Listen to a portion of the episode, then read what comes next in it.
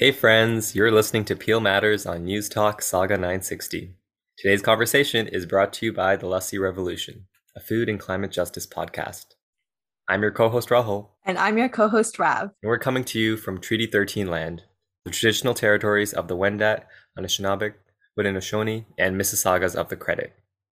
We recognize the many nations of indigenous people who currently live on this land, have spent time here, and ancestors who have hunted and gathered on this land.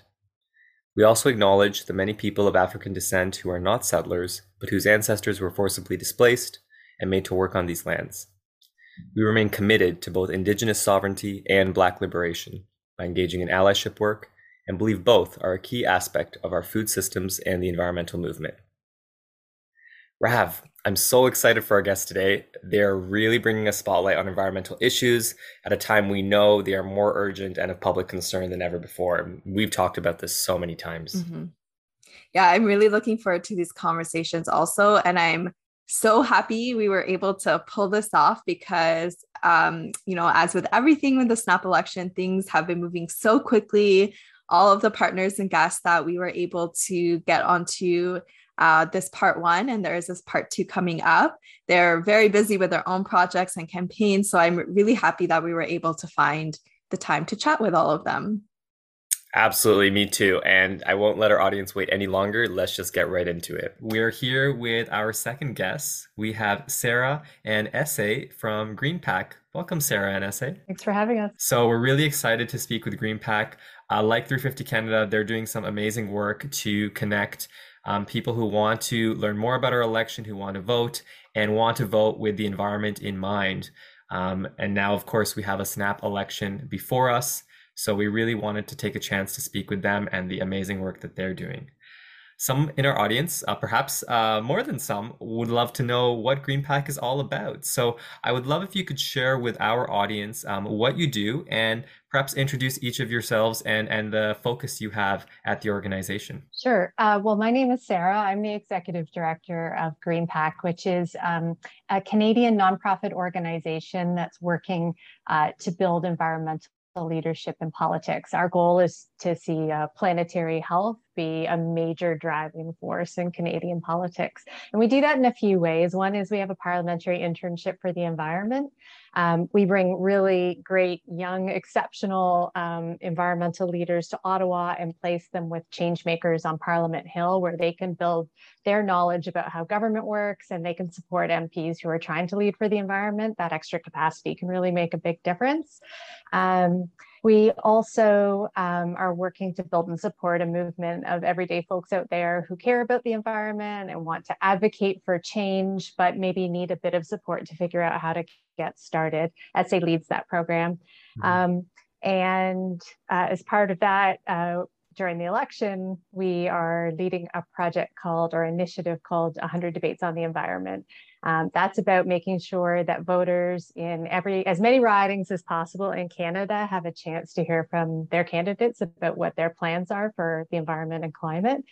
And um, lastly, during elections, we also endorse environmental leaders uh, across the major parties uh, so that voters have a choice um, if they want to uh, support an environmental leader where they live or maybe elsewhere. They can help them get to office by offering them volunteer time or a donation. Amazing. Thank you so much for sharing. Yeah. And I'm Ese. I'm the program manager of two interconnected programs. So, like uh, Sarah mentioned, the 100 Debates and the Everyday Advocates. And for everyday advocates, we're supporting folks who are interested in environmental advocacy with the training and resources that they need to advocate for the issues they care about.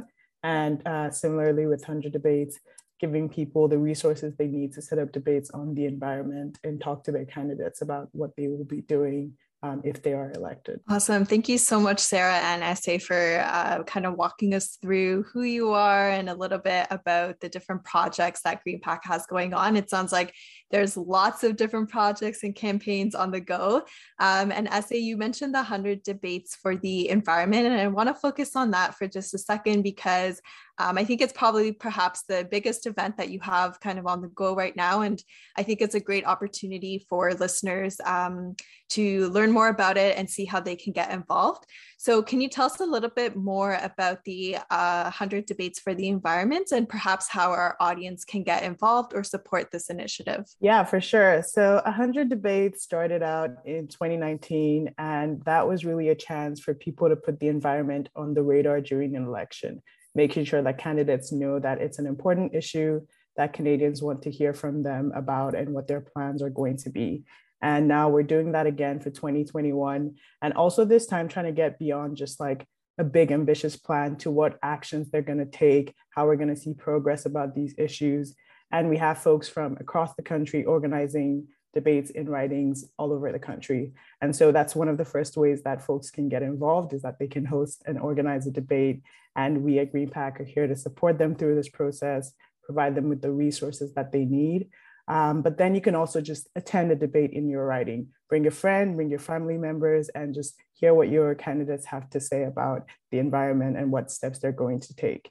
Uh, you can also share the word, spread on social media, and these are just the different ways that you can get involved with debates. A, you know, in a time of I, I, think we're seeing a bit more political division, a little bit more um, heat from the public, sometimes very unsavory. Um, this is something that makes me feel really good and excited about an election and uh, really hearing um, from candidates and a focused topic, which sometimes just gets missed or they choose to decline to answer questions about it. So I think to have this focused space that we know we can go to this and actually hear about the issues that are now I guess thankfully finally on on the radar for a majority of Canadians, you know, climate change and the environment. Um, that's just fantastic, and to have a hundred is is a lot, and so that's that's a huge um, project underway. So I encourage all our listeners to check it out. I know I'm very excited to listen to some of the ones coming up in uh, Southern Ontario. Um, so you did also mention one of the other areas you're um, uh, focusing. There is an endorsement campaign, as with the previous election. So, uh, can you tell me a little bit more about how this works and um, why is it important to have a campaign like this? Mm-hmm. well, particularly in an election like this, which is taking place in 36 days instead of on a legislated timeline, it you know, I mean, it, it it's work for voters to find out who they want to choose to elect to represent them.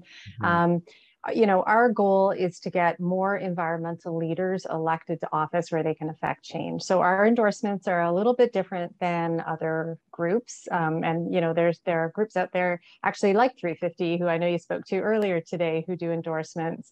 Um, and those are awesome and worth checking out too. What we do at GreenPAC is endorse leaders across all the major parties. So no matter what your political stripes, you have a candidate that you can choose to um, help get to office, as I mentioned earlier. And the way we do it is um, by looking not at what their party platforms are or their um, commitments are right now during this election, because anybody can say anything on the campaign trail. It's still really important to know what they're saying for sure. Exactly. Yeah.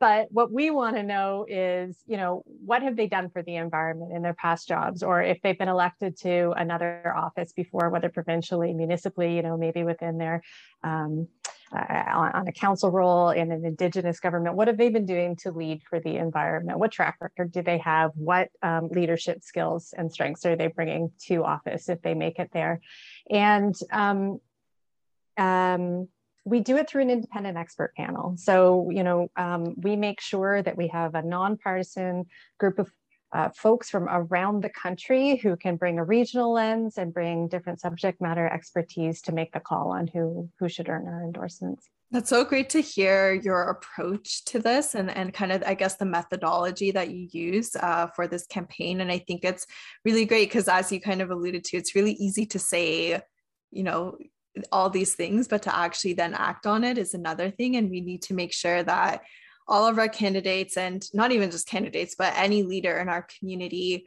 um, has the um, intention to act and kind of i guess what their track record is um, with these with these topics so if it hasn't become obvious to um, our listeners yet um, the, the work that you all do at uh, GreenPAC really highlights an issue that is on the minds of more and more people every day. It's impacting the lives of people more than ever before. And that issue is climate change, um, of course.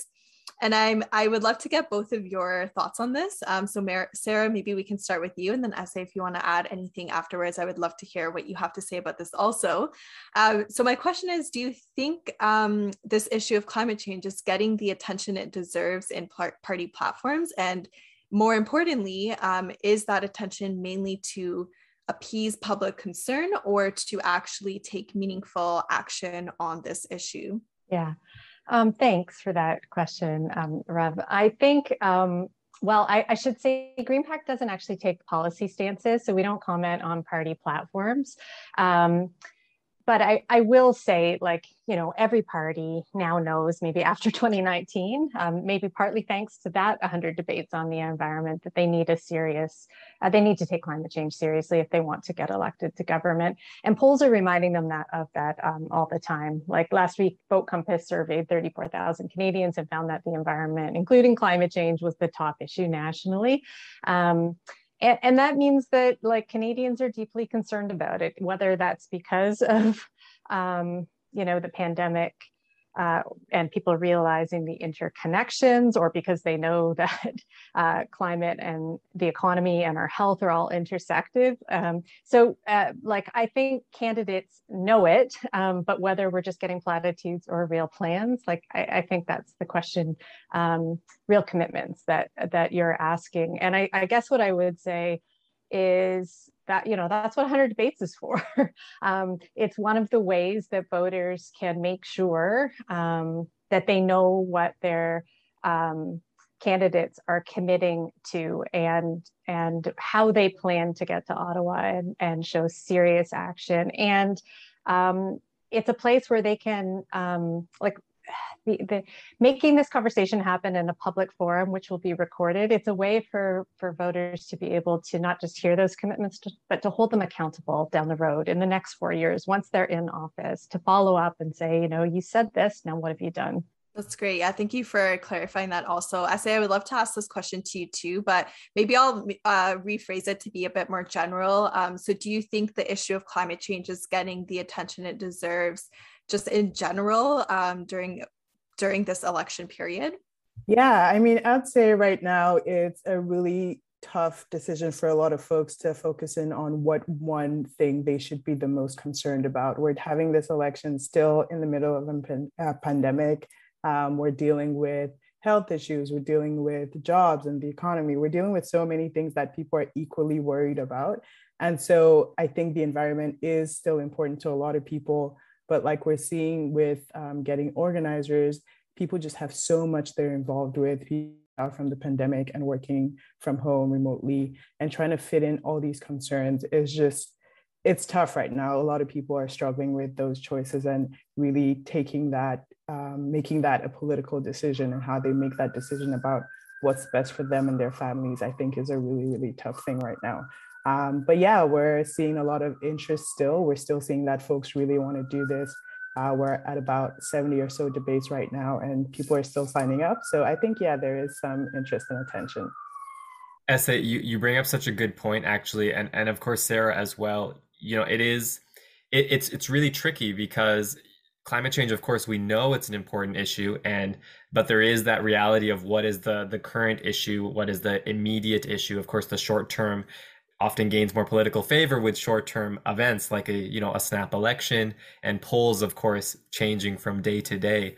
Um, it's really interesting to think that sadly climate change often can't can't compete with these uh, these short-term needs um, or can't find a place among a platform so i think it's really great that you know listeners do follow the organizations we're speaking with including your own because you are committed to that topic. And that's something people can reliably go to. So thank you for bringing it up again. And, and we will continue to promote it. Like 100 debates for the environment, people can depend on having that topic get the coverage it deserves. So that's really great. And you know, t- to continue to that point, there is no shortage of issues. And I'm going to hone in on young people right now who, you know, among all the issues you've covered, you know, there's burnout, there's mental health issues, there's of course COVID and, and really young people, those under 12, they have a whole other slew, you know, can they even get us a vaccine yet? Um, and among all of this, unfortunately, on campus voting has been canceled by Elections Canada. Um, it got quite a bit of coverage on Twitter, not the best kind of coverage for them.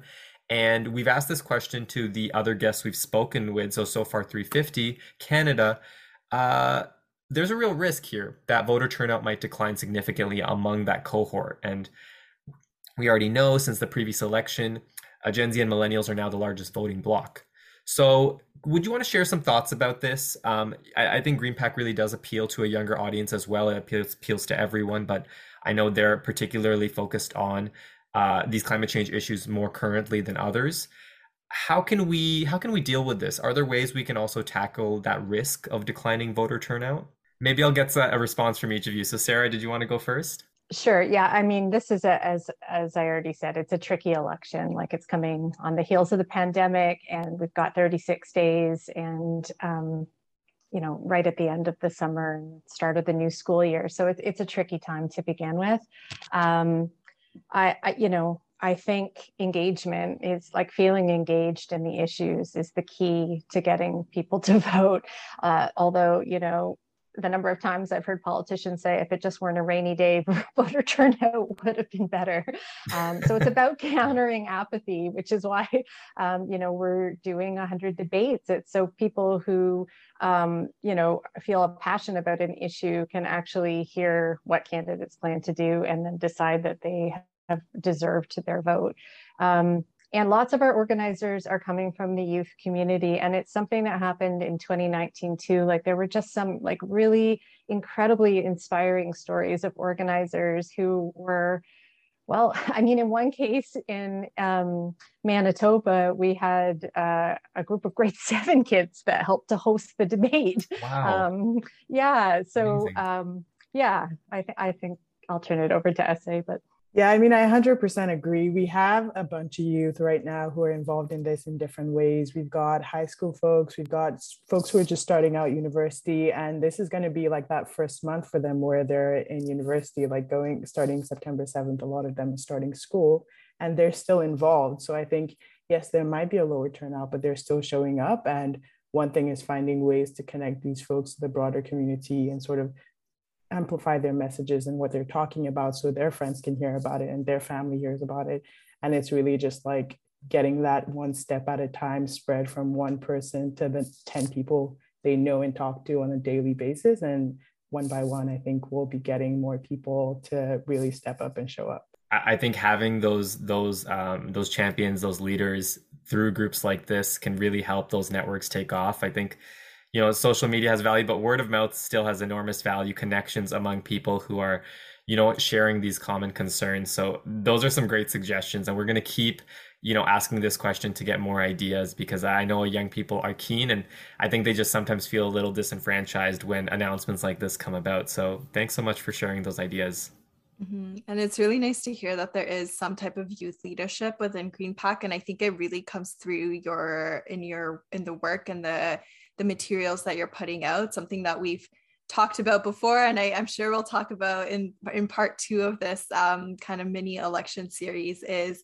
just how um, it, it can be really difficult for youth to navigate the elections and figure out what all these fancy words mean and um, you know like understand what people are actually saying and it, it's the work of GreenPAC and all the other organizations including many that we did not get a chance to talk to um, who are putting out really great election material campaigns and and you know like for example the 100 debates um, which really help youth and others navigate um, this this really uh, difficult um, yeah difficult environment so to wrap up before we let you go, we um, I'm sure there's lots of listeners who are really excited to participate in the 100 debates for the environment and also check out some of the endorsement campaigns and other things that you folks are doing.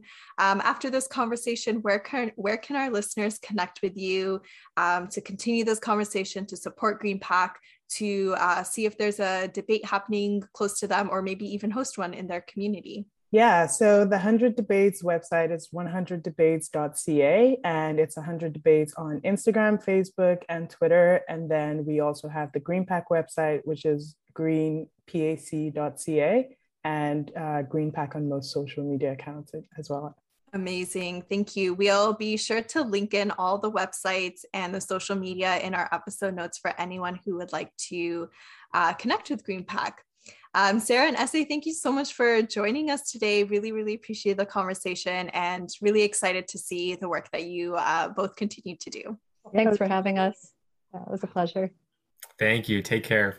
All right, folks, that is it for right now. This is only one of the four episodes where Rahul and I talk to different community groups and organizations about climate change, civic engagement, and the upcoming election. Make sure you check them out and follow the Lassi Revolution podcast on your favorite platform if you like what you've been hearing. And as always, you can follow me on Facebook, Instagram, Twitter, and TikTok at Shade of Mitzi or at shadeofmitty.ca. You can follow my amazing co host, Rahul, on Twitter at Sustain Saga. Thanks so much for listening.